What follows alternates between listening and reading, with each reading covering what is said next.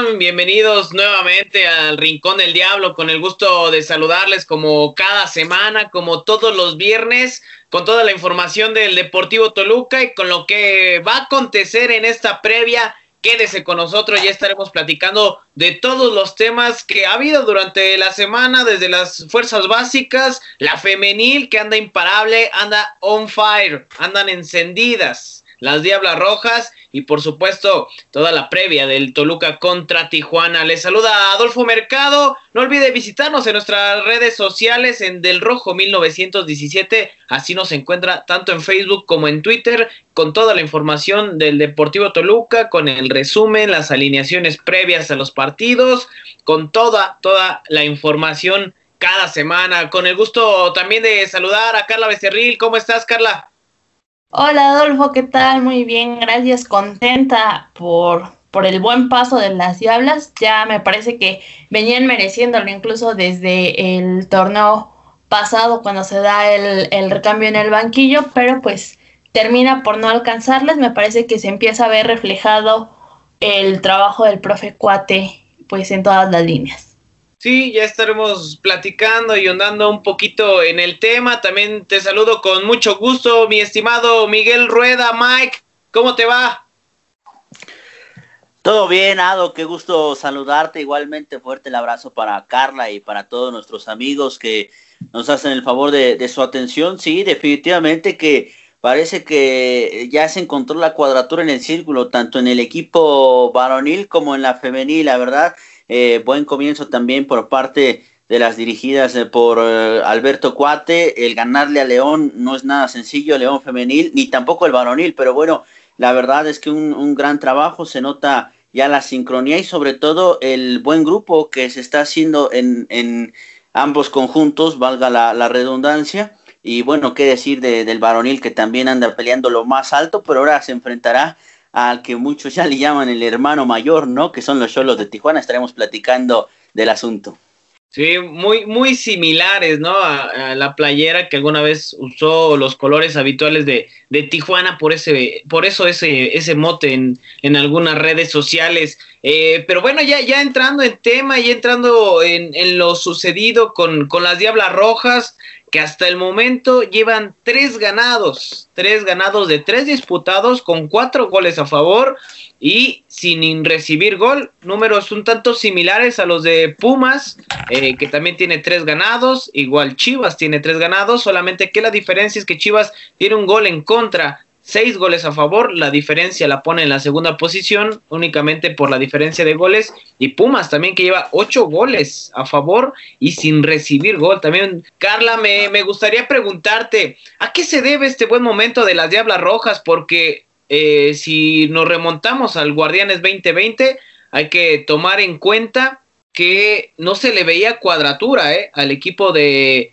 de, Toluca, no se le veía cuadratura al equipo de las Diablas Rojas, incluso ya en los últimos partidos con el profe Cuate, pero ¿a qué se debe este momento? ¿Por qué es tan, es, ha sido ese, ese salto de lo que vimos el torneo pasado a lo que se está vislumbrando con tres victorias sin ninguna derrota en el actual torneo?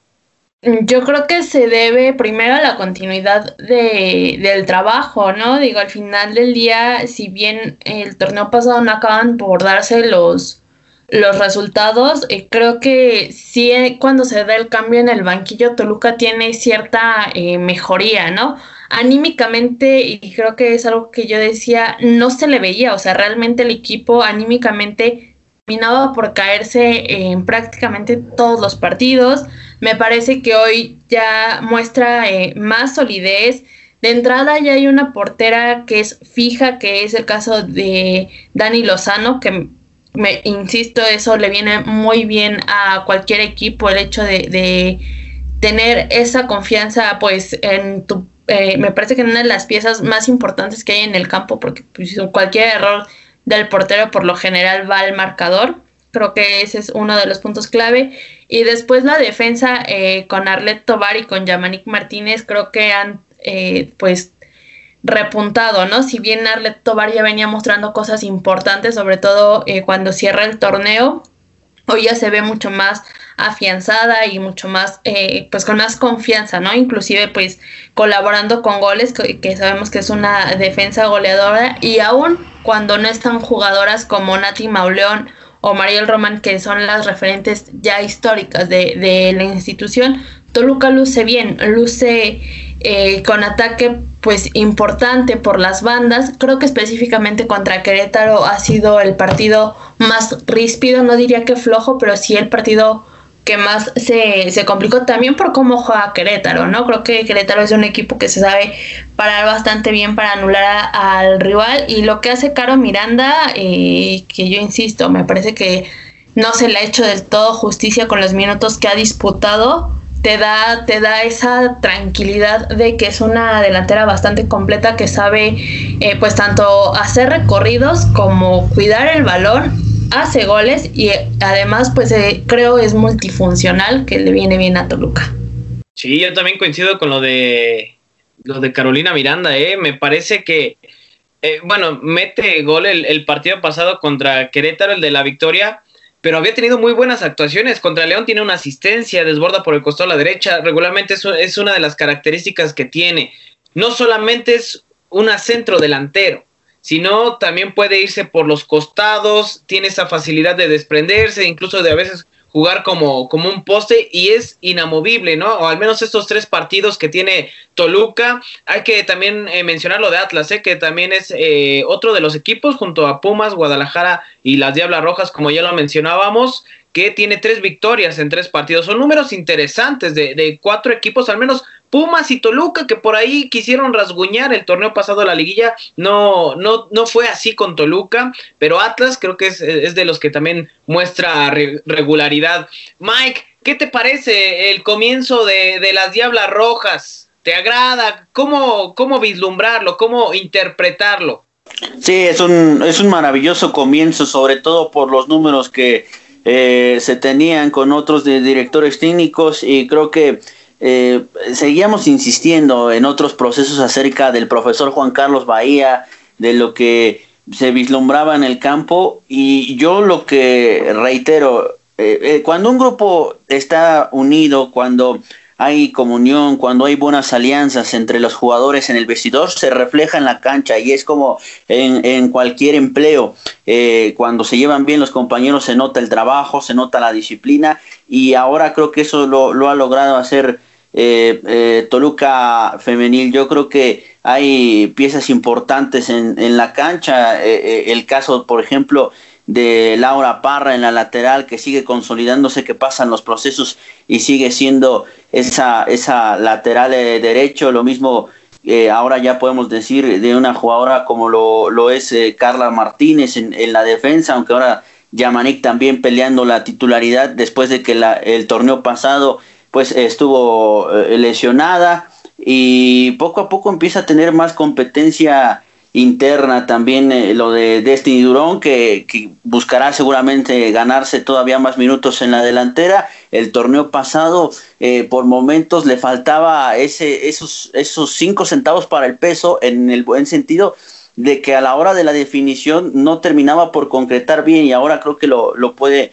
asimilar bien. Si Toluca Femenil hoy ocupa la tercera posición eh, de la tabla en la Liga MX Femenil es simplemente por el tema de, goleo, quizá un poquito más de contundencia le podríamos exigir, aunque estamos hablando de hacer cinco goles, es cierto, eh, perdón, cuatro goles a favor, es cierto, Pumas tiene ocho y Guadalajara tiene seis, pero ahí está peleando arriba de Atlas, estar arriba de Atlas hoy me parece que e, e, es, digno de destacarse y ahora que también ya alza la mano Cruz Azul con eh, China Curiel, eh, en fin, con Karime Abud, que también estuvo en los procesos de las Diablas, y, las regias, entonces eh, hay que ver que están haciendo un buen trabajo, entonces yo veo un equipo sólido, de mayor competencia, sobre todo interna, y lo de lo que destacaban de la portería, buen duelo con Sandy Lozano, y lo de Dayan Telles, que también en algún momento seguramente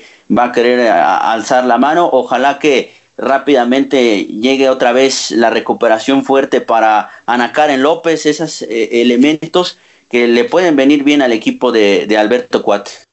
mencionabas lo de lo de Carla Martínez, que incluso ahí en redes sociales nos preguntaban que, que cómo veíamos que no había sido titular cuando en los últimos, bueno, en todo el torneo, ¿no? Pero refiriéndonos al, último, a los últimos partidos ya con José Alberto Cuate, el director técnico, había sido titular, era la lateral por izquierda titular de, de Toluca.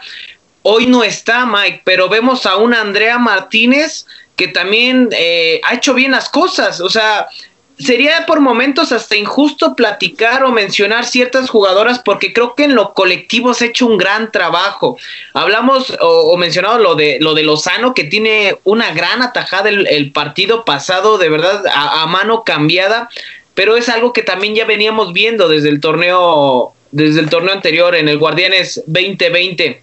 Pero creo que por momentos eh, sería injusto hablar de, algunas jugadoras porque creo que en lo colectivo, no sé si coincidas conmigo, Mike, eh, se ha hecho bien las cosas, desde Noemí Granados, este, Viridiana López, la misma Javi Barra, ¿no? Creo que, creo que en, términos generales, Brenda Carvajal, Toluca ha sido un gran conjunto, como tal, como, como lo externa la palabra.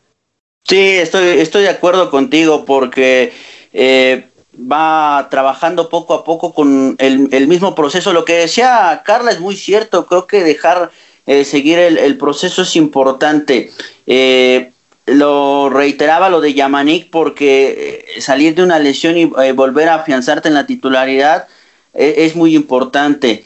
Y lo que decías de Carla Martínez es una jugadora que físicamente aporta muchísimo por la lateral, que suele ganar muy bien las pelotas por lo mismo que le ayuda físicamente, pero lo que eh, entre comillas se le podría llegar a recriminar, y no sé si estoy de acuerdo Carla, es que a veces le falta un poquito de más sacrificio, le falta un poco de más eh, carrera a la hora de hacer el marcaje, porque si bien en cuanto al tema físico puede ganar, eh, a veces en la velocidad es donde termina por perder por, por la lateral, y bueno, ahí está Ibarra, la número 5, eh, tratando de, de afianzar, igual Laura Parra por el otro costado, lo de Noemí Granados en el medio sector no suelta la titularidad, entonces eh, eh, es muy importante. Y ahora, Caro, Caro Miranda, con el, difícil proceso también, ya lo decía, lo de eh, Destiny Durón y de Nati Mauleón, para dejar en la banca a esas dos jugadoras, sobre todo a Nati Mauleón, es porque de verdad las cosas vienen fuertes para Zaira Carolina Miranda. Oye, oye, Carla, hace algunos programas, cuando recién, hace tres semanas, para ser exactos, poquito más, eh, estuvo con nosotros eh, el profe Juan Carlos Mendoza, exdirector técnico de las Diablas. Él nos externaba que daba su voto de confianza a José Alberto Cuate en la dirección técnica, pero sí platicábamos el tema que por momentos parecía que Toluca pudo haber hecho otro tipo de contrataciones, buscar otro tipo de, de jugadoras.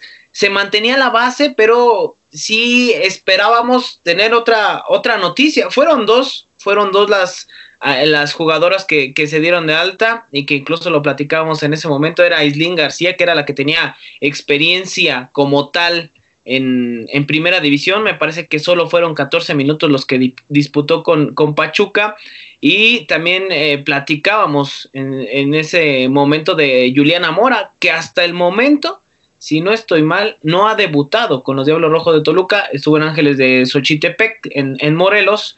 Pero Carla, es decir, eh, no hubo refuerzos. Y, sí, en su momento lo criticamos que no hubo refuerzos. Pero hoy creo que las Diablas han dado prácticamente un buen cerrojazo para decir, eh, se mantuvo una base y podemos alzar, la mano para, para pelear puestos importantes. Yo creo que sí, y creo que eh, más que el hecho de, que dijéramos el equipo individualmente hablando, ¿no? En cuanto a nombres, se ve mal, pues la realidad es que no, o sea, me parece que por algo eh, Toluca ha sido base, eh, digo extrañamente, porque en el varonil no sucede así, Toluca femenil ha sido base de selecciones sub-17 y sub-20, ¿no? Incluso llegando a tener hasta seis jugadoras en una misma convocatoria. Pero sí me parece que también parte de lo que nos comentaba en ese momento eh, el profe Mendoza era que eh, el equipo está bien armado, pero con jugadoras muy jóvenes. Tal es el caso de Javi Barra, que bien comentaba eh, Miguel, ¿no? Ha hecho un gran trabajo, no, se le puede recriminar nada, pero y creo que es una de las razones por las que no venía siendo titular, es muy joven. Entonces, eh, es un proceso pues realmente lento. O sea, son jugadoras que todavía vienen eh, en, de, de mm, cuestiones formativas incluso. Y creo que ese es como todavía el perito que le podemos eh, poner a Toluca, no como equipo, insisto, o sea, no a las jugadoras, pero sí como directiva, ¿no? A, las jugadoras jóvenes, pues también hay que darles eh, el respaldo con, con, la experiencia y creo que ahí es donde, sobre todo el caso de, de Arlet Tobar, de las que han llegado con, con, experiencia, pues es la, uno, la que más experiencia tiene y dos, la que te da esa muestra de por qué es importante traer ese tipo de jugadoras, ¿no? Hoy la solidez que, que tiene en defensa central, creo que no se veía desde la dupla eh, de Dirce Delgado con Ana Karen Llamas, por ejemplo, ¿no? Y, y insisto, no porque las otras defensas eh, no tuvieran calidad, sino que de pronto no traes ese recorrido y pues ese colmillo eh, que te da ya la, la, experiencia, ¿no? Igual hacia adelante, me parece que, por ejemplo, aunque Destiny Durón traía ligera experiencia ya con, con América, le costó muchísimo eh, poder mostrar pues su capacidad hoy creo que físicamente ya se ve mucho mejor, incluso eh, la misma Yamanik, que nunca se ha visto mal físicamente, pero que de pronto ya al terminar los partidos se veía muy cansada, ya se empieza a ver eh, un trabajo más sólido en ese aspecto para Toluca y que creo que también era una de las tareas pendientes.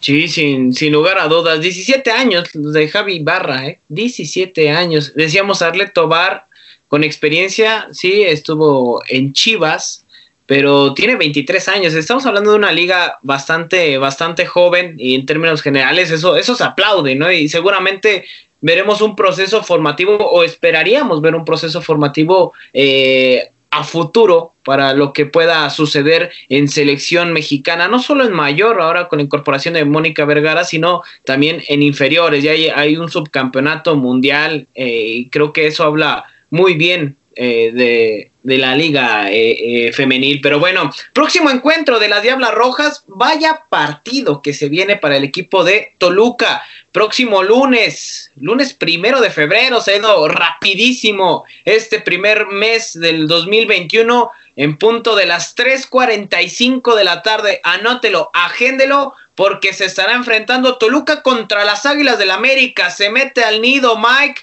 ¿Cómo esperar este partido de Toluca? Un partido complicado, siempre es, difícil meterse a las instalaciones de Cuapa y, enfrentar a las de Leo Cuellar por la gran solidez, a pesar de que hoy marchan en la novena posición. Eh, el torneo es muy joven, ¿no? Y, llegar a siete puntos en, en, en, caso de lograrlo, le viene anímicamente bien al, al América eh, femenil, pero a diferencia de otros procesos, porque hay que, hay que decirlo, eh, hace un par de torneos, con el respeto del de, anterior director técnico, no había eh, prácticamente cómo competir de tú a tú, esa es la realidad contra contra América, la verdad, y ahora yo veo un poquito más de solidez, lo reitero, el torneo es, es aún joven, pero sí creo que hay eh, cómo pelearle tú a tú a, América con esa línea de, de tres en, en, la, en la media cancha, ya lo decía, lo de Noemí Granados, eh, también en la delantera con Zaira Carolina Miranda y ojo también eh, espero que anímicamente a las jugadores de América los casos de las amenazas eh, caso específico de, de Hanna yo espero no, no terminen por pesarles en, en el terreno de juego. Sé que es un tema diferente y aparte pero esas cosas son algo que debemos reiterarlo porque no, no es posible que, que sucedan de verdad. Entonces respecto al partido contra Mazatlán América eh, saca el empate en una plaza que viene el proceso muy corto, tanto de varonil como, como de femenil. Entonces, yo creo que es muy factible que la escuadra de Alberto Cuate eh, pueda sacar eh, la victoria. No me queda la menor duda. Lo, de, lo reitero respecto a otros procesos. Ahora sí veo eh, mayor solidez y ojo con, con América, con el caso de, de la delantera de Piña, también de Dani Espinosa, la número 10 que sabemos es una todo, todo terreno y sobre todo también eh, el medio campo con Cuevas y González también será, será difícil para Toluca en ese sentido, pero hay con qué romper, sobre todo jugando por los costados, como en ocasiones le gusta jugar a, a Toluca y sobre todo en la pelota aérea. Entonces yo creo que puede ser muy factible para una victoria diabólica. Sí, eh, este tema de, las amenazas que recibe en redes sociales, para ser específicos, en su cuenta de Instagram, Hanna Gutiérrez, eh, futbolista de las Águilas del la América, también seleccionada nacional mexicana.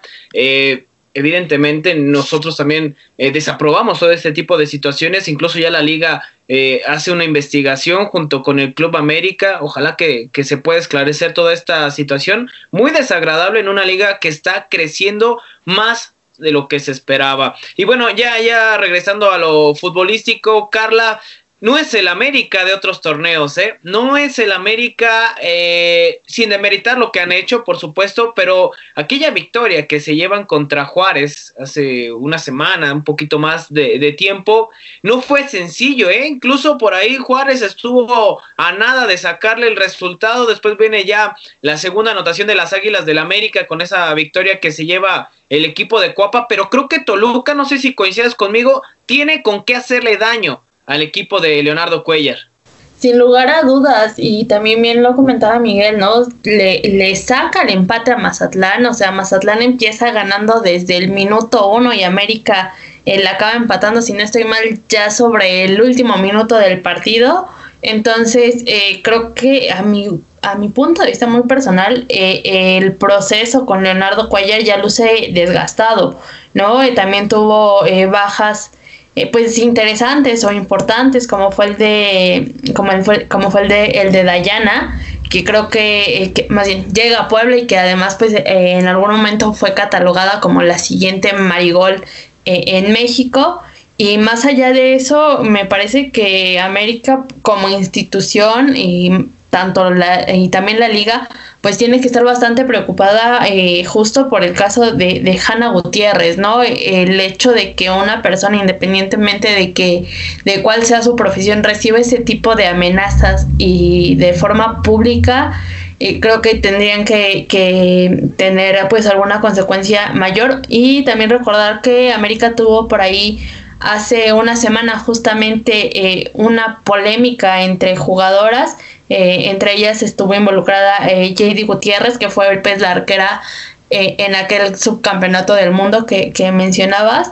Entonces, sí creo que el equipo de pronto no parece tan unido como en otras ocasiones y a la larga pues esto también va pesando, o sea, aunado a ello los resultados no se están dando de la mejor manera, pues te desgasta más.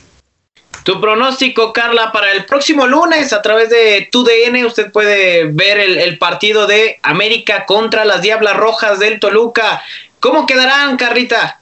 Mm, yo creo que gana Toluca 2-0, se mantiene el 0 atrás. Perfecto, perfecto. Voy contigo, Mike, tu pronóstico.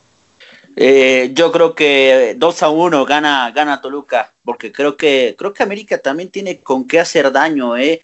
Eh, yo creo que también sí pasa por un tema anímico, no por lo que decíamos respecto a las amenazas, sino también porque, bueno, creo que el proceso con Leo Cuellar y, también estoy de acuerdo con, con Carla, poco a poco empieza ya a desgastarse, necesita un cambio América pero sí, sí, creo que puede hacer todavía daño. Entonces un, un 2 a 1 gana Toluca Femenil.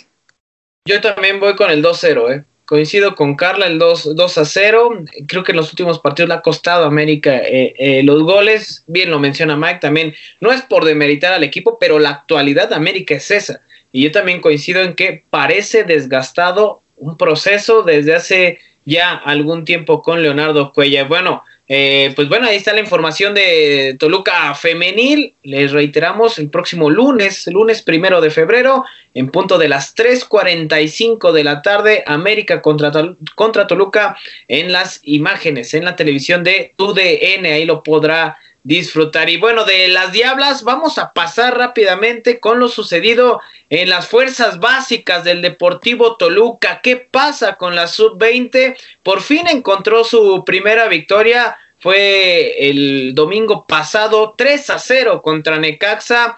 Eh, los goles, el primero fue de Brandon Sartiaguín, que también fue convocado con el primer equipo, no, veo, no vio minutos como tal, pero estuvo en la, en la banca. El segundo tanto por parte de Toluca es cortesía de Alan Rodríguez, el número 30, que también ya tuvo minutos con Toluca. Y a su vez, el tercer tanto es de Isaías Violante, que dato curioso, estuvo con la sub-20, anotó gol, y con la sub-17 también estuvo y metió anotación. Ahorita vamos a platicar un poquito de, la sub-17, pero la primera victoria del equipo de José Manuel Cruz Alta que hasta el momento tiene una victoria, precisamente de la que platicábamos, y dos derrotas contra Chivas y contra Querétaro. Ojalá que esto pueda ser un buen envío anímico para que el equipo de eh, José Manuel Cruz Alta pueda ir poco a poco levantando el barco. Es muy pronto en el torneo, pero ojalá, ojalá pueda tener un torneo importante, la categoría sub-20. Y de la sub-20, bueno, hablando precisamente llenados para finalizar el tema de la sub-20, su próximo enfrentamiento será, como ya lo sabemos, contra Tijuana el próximo sábado sábado 30, 30 de enero. Vamos a ver si estamos en, lo correcto con, con, la fecha que sí sea sábado. Nos estamos norteando. Sí, sábado 30 de enero en punto de las 5.45 de la tarde contra Cholos. La sub-20 estará enfrentando y buscar su segunda victoria del torneo. La sub-17, ¿qué pasa con los chavos, con los dirigidos por, por Miguel Almazán? Pues bueno, caen el fin de semana contra Necaxa, Necaxa que me parece es un equipo importante que tiene en categoría sub-17 en el último minuto, ya cuando se había empatado el encuentro, precisamente platicábamos del gol o de la anotación que había podido realizar Isaías Violante, así como lo había hecho con la categoría sub-20, pues bueno, también tuvo minutos y tuvo gol con la categoría sub-17 y a su vez Aldo Llanas también de cabeza pone el 2 a 2. Sin embargo, Necax en los últimos minutos, como en la liguilla, en la liguilla pasada también eh, sucedió algo muy similar. Toluca ya estaba en la final. Sin embargo, en el último minuto, Necaxa le saca el resultado. Así fue la misma situación el fin de semana pasado. Y con ello, pues el equipo de Miguel Almazán cae tres goles a dos. Hasta el momento, Toluca sub-17 marcha con una victoria, un empate y una derrota, la del fin de semana, con cinco anotaciones a favor y cinco en contra. Vamos a ver cómo le va el próximo sábado, seguramente eh, contra Tijuana en punto de las 2.45 de la tarde. La sub-17 se estará metiendo en la frontera para poder afrontar el compromiso contra los Cholos de Tijuana. Todo el éxito para los chavos, para las fuerzas básicas y también para para la femenil, de la cual ya platicábamos en un partido importante contra las Águilas del América. Y bueno, ¿qué pasó con Toluca? Toluca también estará enfrentando a los Cholos de Tijuana el próximo sábado, ya, ya tardecito, en punto de las 9 de la noche, contra, contra contra el equipo de Pablo Guede. ¿Cómo esperar el partido, Mike, el próximo sábado? Eh, Cholos contra Toluca. Un partido interesante, sobre todo por lo que se ha venido manejando, ¿no? Que, que bueno, genera el morbo en algunos aficionados el hecho de, de, los colores que son muy similares en cuanto al uniforme principal, el rojo y el negro, en cuanto a que el patrocinador de Toluca, el nuevo, pues es precisamente eh, el dueño de, de Cholos de Tijuana, pero que se las ha visto negras, ¿eh? se las ha visto eh, complicadas en, en este eh, en este torneo porque Pablo Guede recibe una segunda oportunidad. Eh, le ganan a Puebla, es cierto, pero también empataron con Juárez y creo que tiene un plantel interesante hasta cierto punto Cholos de Tijuana para para tratar de pelear por lo menos los ocho puestos de liguilla. Ahí, va, seguramente veremos una propuesta ofensiva por parte del equipo fronterizo, pero ojo, yo sí veo a Toluca muy sólido, ¿eh? e, e insisto, e, es el torneo muy joven, pero ese mediocampo, ese tribote que ha armado Cristante, dándole la confianza a Kevin Castañeda, al Cerrucho Baeza y al Galleto Vázquez, cuidado, eh, porque eh, juegan bien en la recuperación, en la construcción de juego, eh, por supuesto también eh, en cuanto a la defensa, hay eh, mucha gente que está criticando a Rodrigo Salinas, a pesar de que los resultados se están dando, hay gente que quiere ver al Dedos López, sin embargo creo que las cosas han marchado hasta el momento bien, yo he visto a Salinas bien a secas, tampoco eh, voy a, alzar las campanas al vuelo, pero creo que lo he visto eh, eh, de alguna manera trabajar bien por la lateral, por la derecha, lo de Rigonato, de verdad, ¿por qué no dijeron que era lateral desde un principio, no? y, si lo, y si lo dijeron, pues, eh, ¿por qué no lo colocaron de esa manera, no? Creo que le quitaron, quitándole el 10 de la camiseta, también le quitaron un peso de encima y una presión tremenda con el, el número que trae ahora, que si no me equivoco es el 33, pues poco a poco eh, ha sabido manejar bien. Y Torres Nilo, que es un todoterreno, la gente también lo quiere ver del lateral, pero como central lo ha hecho bien. Eh, en el caso también de Tijuana, ojo con el Neymar ecuatoriano, ¿se acuerdan de él? Fidel Martínez, pues este regreso eh, a la liga, ya más veterano, ya con mayor madurez, genera siempre peligro aunado a, Miguel Sansores, el ex defensa de los extintos Monarcas Morelia, eh, el chileno Pavés, eh, en fin, lo de Gonzalo Jara en la defensa, el chileno que lo ganó todo, y ojo con el duelo también de laterales, Brian Angulo y Vladimir Loroña por parte de Cholo, son jugadores que han demostrado buenas cosas, que lo hicieron bien en Puebla los dos, y ahora Pablo Guede los tiene para, para hacer grandes cosas. Va a ser un duelo interesante, pero una cancha complicada que obviamente todos los equipos de la liga se quejan por el tema del césped artificial, que hay que trabajarla en la semana mucho antes para, para poder acostumbrarse. Sí, sin lugar a dudas. Oye, Mike, me gustaría preguntarte antes de pasar con Carla, ¿tú consideras que el, equipo de Pablo Guede que tenía con Morelia es mejor en cuanto a nombres o que el que tiene hoy con Tijuana o, viceversa, que el equipo que tiene hoy con Tijuana es mejor que el que tiene en cuanto a nombres de aquel Morelia extinto? Uy, uy, qué buena, qué buena pregunta, Ado. Yo, yo eh, creo que en este momento, eh, si revisando la plantilla, para mí es más, eh, e, e, era más, más competitivo el equipo de, de Monarcas Morelia en cuanto a jugadores, ¿eh?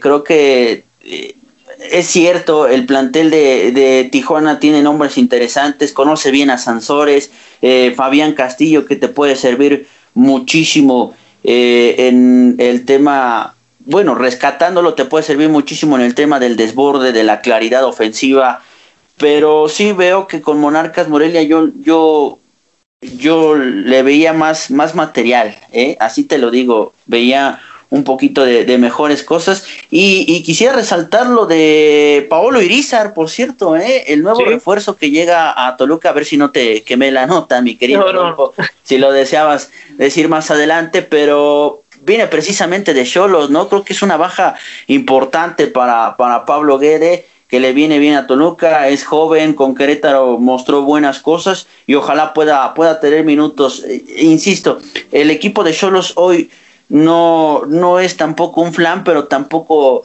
es para, para alzar el vuelo, ¿no? Lo de Miguel Sansor es un jugador cumplidor, llega el Neymar ecuatoriano de nueva cuenta, y yo creo que donde más se fortalece es en, la, en, la, en los defensas, en los laterales, ya lo decía, lo de Loroña y lo de Brian Angulo, pero sí creo que Guede tenía mucho mejor materia prima y más comodidad con el equipo de, de Monarcas Morelia. Bueno, hacía la pregunta porque no despega Tijuana, ¿eh? O sea, no despega desde el torneo pasado. Hoy las contrataciones que hace, eh, por ejemplo, Mauro Manotas, centro delantero, no ha, no ha despegado. Brian Angulo, a mí me parece una de las grandes contrataciones. También creo que le ha costado, no es el Brian Angulo que llega hasta línea de fondo, un poquito más fijo. Me parece que todo esto por indicaciones de Pablo Guede. No podemos dudar de la capacidad que tiene el director técnico pero Carla, ¿por dónde pudiese pasar las claves? ¿Por dónde Toluca le puede hacer daño a Tijuana? ¿Y dónde tendría que cuidarse Toluca para que los Cholos no le puedan generar peligro en este partido? Me parece que Toluca lo primero que tiene que hacer es enfocarse en lo suyo. Si bien eh, creo que el inicio de, de torneo en cuanto a resultados ha sido bastante bueno, por ahí de repente quizás las formas todavía quedan un tanto de ver que además me parece entendible porque pues finalmente hay una reestructuración. Ahora sí, hay una reestructuración al menos en el aparato eh, defensivo de este equipo. Pues se, se ha visto eh, con cierta solidez, ¿no? Eh, entiendo lo que comenta Miguel respecto a Salinas, creo que sí, ha cumplido, no ha sido el Salinas que nos acostumbramos a ver en su primera etapa, pero también es cierto que pues la gente cuando se da su salida pues no, no lo despide de la mejor manera, ¿no? Ya su rendimiento estaba quedando bastante a, a deber y en ese sentido me parece que el Dedos López hizo un gran torneo, el torneo, eh, el torneo anterior, valga la expresión, y por eso de alguna manera eh, pues se le extraña, ¿no? No necesariamente porque esté quedando a deber Salinas, sino pues porque eh, quizá podrían pensar que es un tanto injusto que, que esté en la banca, aunque me parece respetable la decisión de Hernán Cristante, ¿no?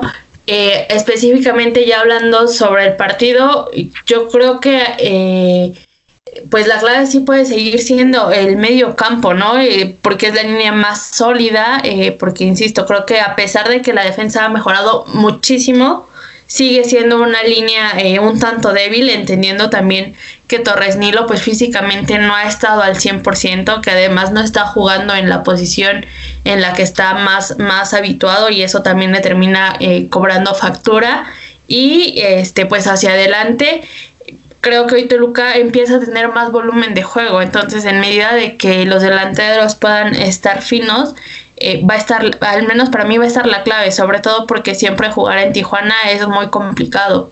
Sí, sí, de acuerdo. A Toluca, a Toluca se le complica mucho esa cancha. Mike, ¿alguna clave que pudiese o que encuentres en el partido, en el parado táctico, en cómo puede atacar Tijuana? ¿Cuál pudiese ser una clave para el, para el encuentro? Creo que la, la contundencia de, de, Toluca, ¿no? Eh, en, en, las primeras fechas, en, en la 1 y la 3, creo que le ha venido de maravilla los penales que le han marcado. Y, y, si nos damos cuenta también de quienes han alzado la mano para anotar goles, uno es Kevin Castañeda, que anotó contra Guadalajara y que también hace una anotación en el primer partido contra Querétaro.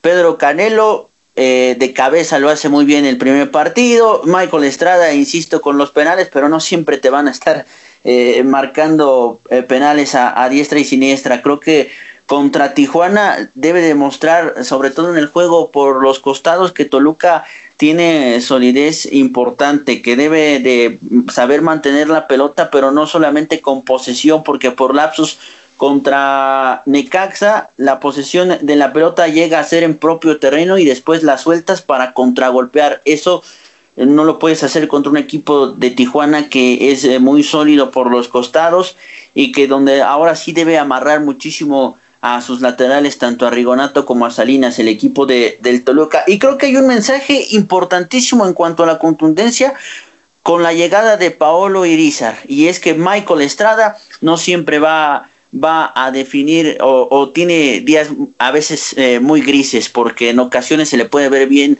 un partido y después se puede desdibujar en el otro, en fin, creo que ahí ya hay un poquito de más competencia, sobre todo con el todo respeto que le tengo a, Enrique Triverio, pero ya la verdad lo de Triverio ya no es sano que esté en Toluca, de verdad, es, yo eh, reitero que por el bien de la institución y por el mismo Triverio, y este sea el último torneo de, del argentino como, como tal, como delantero de Toluca, pero sí creo que la contundencia, aprovechar la pelota detenida y sobre todo también que no le marquen primero, porque de verdad contragolpear en una cancha de pasto sintético como la de Tijuana es muy, pero muy complicado. Entonces, ojalá, ojalá que, que Toluca asiente las bases que se plante de buena manera. Si eh, en un principio tiene que el Cristante llegar muy defensivo, creo que lo tiene que plantear.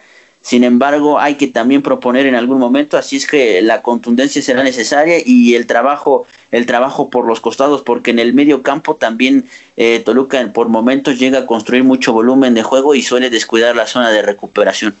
Vamos a ver cómo para el equipo de los Cholos de Tijuana. Eh, ha habido modificaciones en los tres primeros partidos, no ha repetido alineación. Creo que eso también pudiese hablar un poquito de, de lo que ha intentado Pablo Guede pero con la tradicional formación, es decir, eh, Jonathan Orozco en la portería, con sus cuatro defensores, ahí casi no le mueve nada. Estamos hablando de Vladimir Loroña por el costado de la derecha como lateral, en, en la defensa central está Víctor Guzmán y Gonzalo Jara, el chileno, esos son los dos centrales de Tijuana, y por el costado de la izquierda, Brian Angulo, del cual ya hace un momento platicaba y eh, hacía referencia en cuanto a que no tiene esa, esa llegada, que, que lo hacía muy habitual contra eh, con, Puebla, perdón, su equipo anterior. En, el, en la, media cancha, regularmente vemos una especie de tribote con, con Pablo Guede.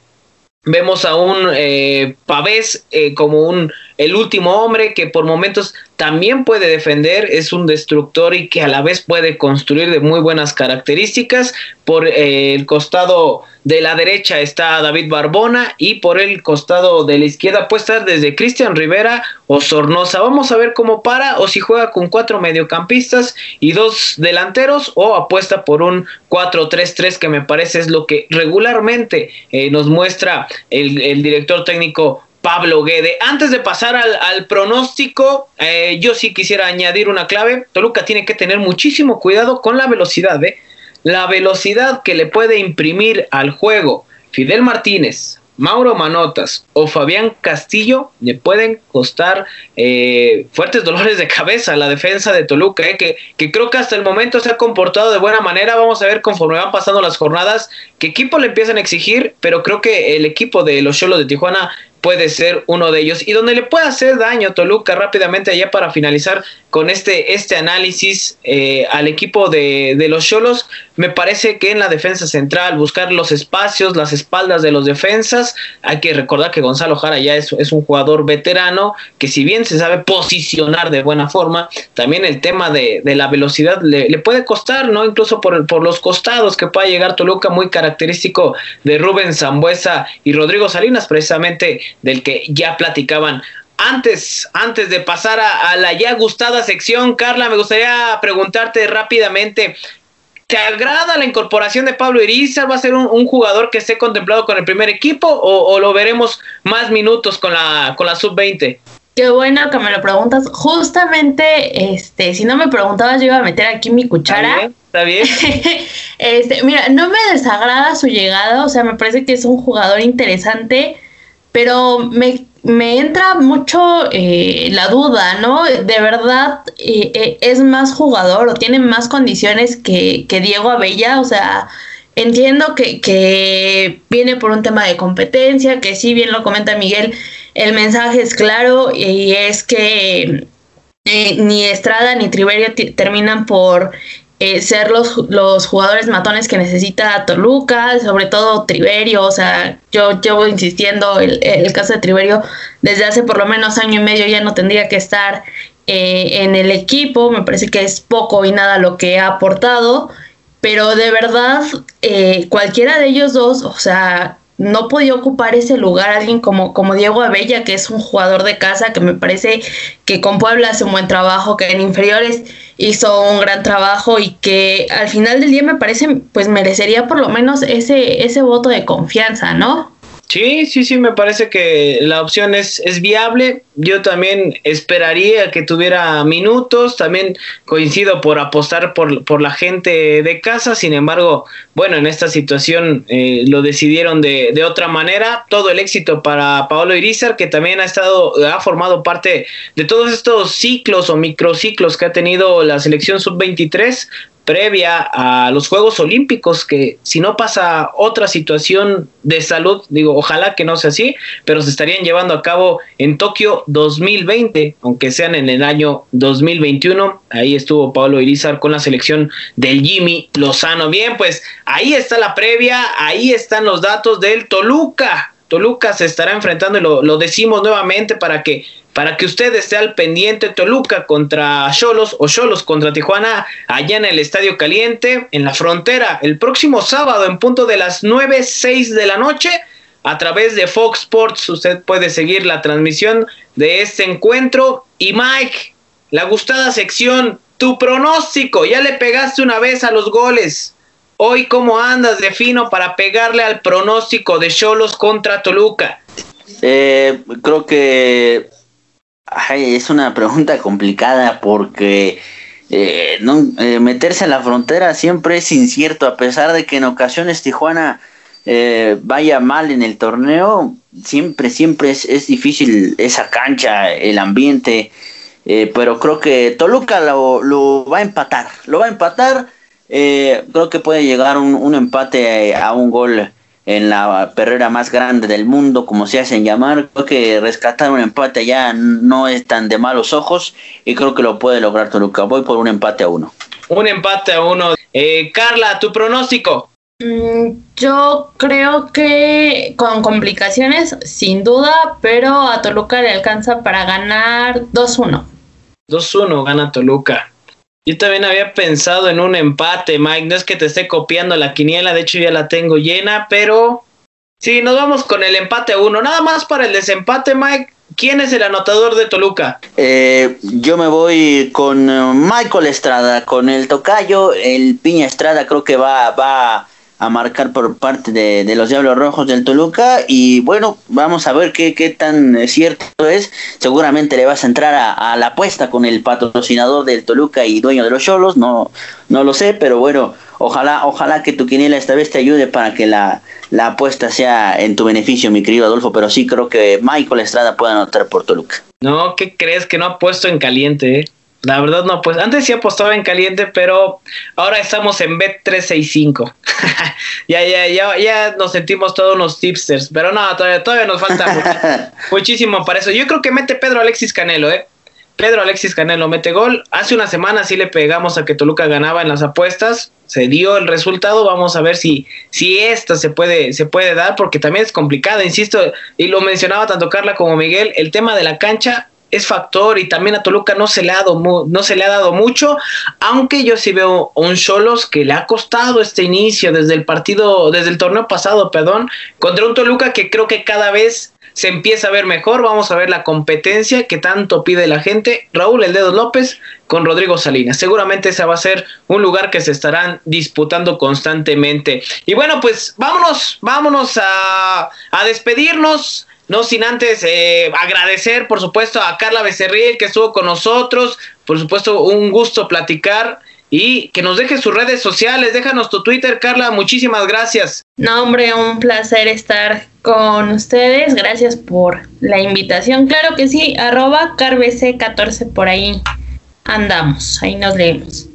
Muchísimas gracias, Carla. También eh, saludarte y despedirnos, Mike. Muchísimas gracias por estar aquí en el Rincón del Diablo. Como siempre, un placer que estés con nosotros. No, al contrario, muchísimas gracias, Adolfo, por la invitación. Es siempre un placer, un privilegio eh, platicar un ratito de, de fútbol, en específico de los Diablos y las Diablas Rojas del Toluca.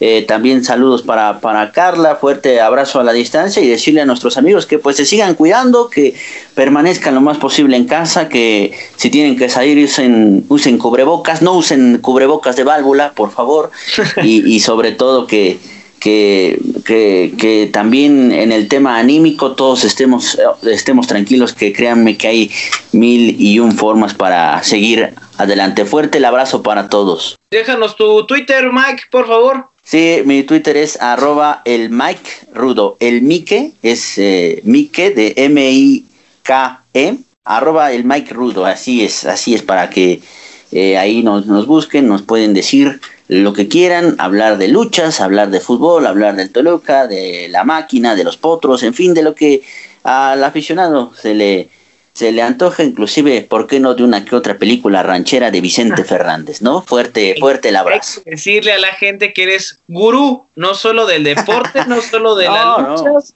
no. solo de la máquina, ni de los potros, eres gurú del espectáculo, así con todas sus palabras cuando dijiste tu Twitter pensé que ibas a decir como Miquel Arriola, dije, no, este, este ya no, está. No, no, imagínate.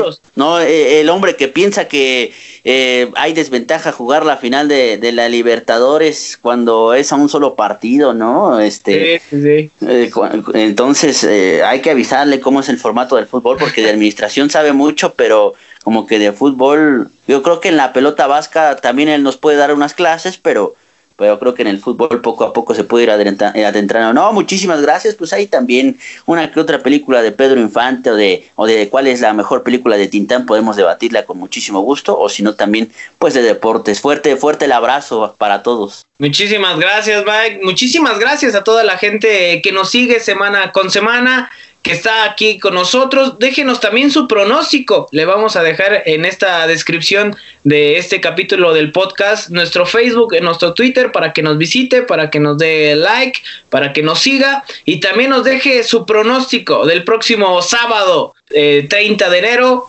Cholos contra Toluca, en donde el diablo seguramente buscará domar a la fiera, domar al perro domar a los solos Quinkles, porque Toluca, Toluca quiere seguir de pie, Toluca quiere seguir en la cima. Se despide de ustedes, Adolfo Mercado, también no olvide visitarnos en Twitter como arroba ado1027, se encuentran el perfil de un servidor y con toda, toda la información que tenemos del Deportivo Toluca. Nos escuchamos en la siguiente emisión del Rincón del Diablo.